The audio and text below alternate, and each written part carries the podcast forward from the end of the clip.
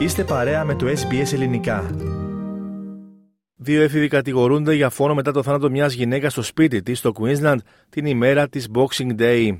Η Emma Lovell, 41 ετών, φέρεται να μαχαιρώθηκε ενώ πάλευε με δύο άτομα στο σπίτι της στο North Lake στο Moreton Bay στις 11.30 το βράδυ της Δευτέρας. Δύο 17χρονα αγόρια, ο ένας από το Holland Park και ο άλλος από το Zilmer, κατηγορούνται για ανθρωποκτονία, για απόπειρα ανθρωποκτονίας και παράνομη είσοδο σε σπίτι. Και στους δύο έχει χορηγηθεί εγγύηση από την αστυνομία και πρόκειται να εμφανιστούν στο δικαστήριο του Brisbane Children's Court.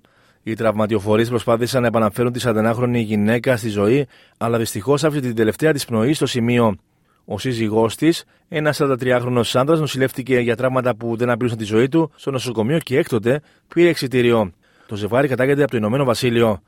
Ο Τζον Χάλαλ, εκπρόσωπος της αστυνομίας του Queensland, ανέφερε πως οι φερόμενοι ως δράστες κατάφεραν στην άτυχη γυναίκα θανάσιμα χτυπήματα με μαχαίρι.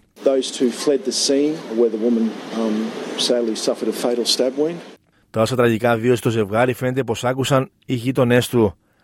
Οι γείτονες του ζευγαριού ανέφεραν ότι άκουσαν κραυγές και δηλώνουν ταραγμένοι από το περιστατικό. Αυτό είναι απλά απίστευτο, δεν έχω ξαναδεί τόσα πολλά περιπολικά. Είναι τρομακτικά πράγματα, δήλωσε ένας από αυτούς στο κανάλι 9. Στο σημείο αυτό να ακούσουμε δηλώσεις γειτόνων στο ίδιο μέσο, οι οποίοι μεταξύ άλλων αναφέρονται με τα καλύτερα λόγια για την άτυχη γυναίκα.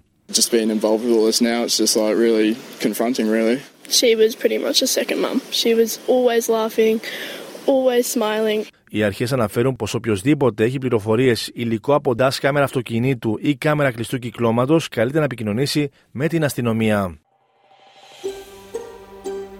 Θέλετε να ακούσετε περισσότερες ιστορίες σαν και αυτήν; Ακούστε στο Apple Podcast, στο Google Podcast, στο Spotify ή οπουδήποτε ακούτε podcast.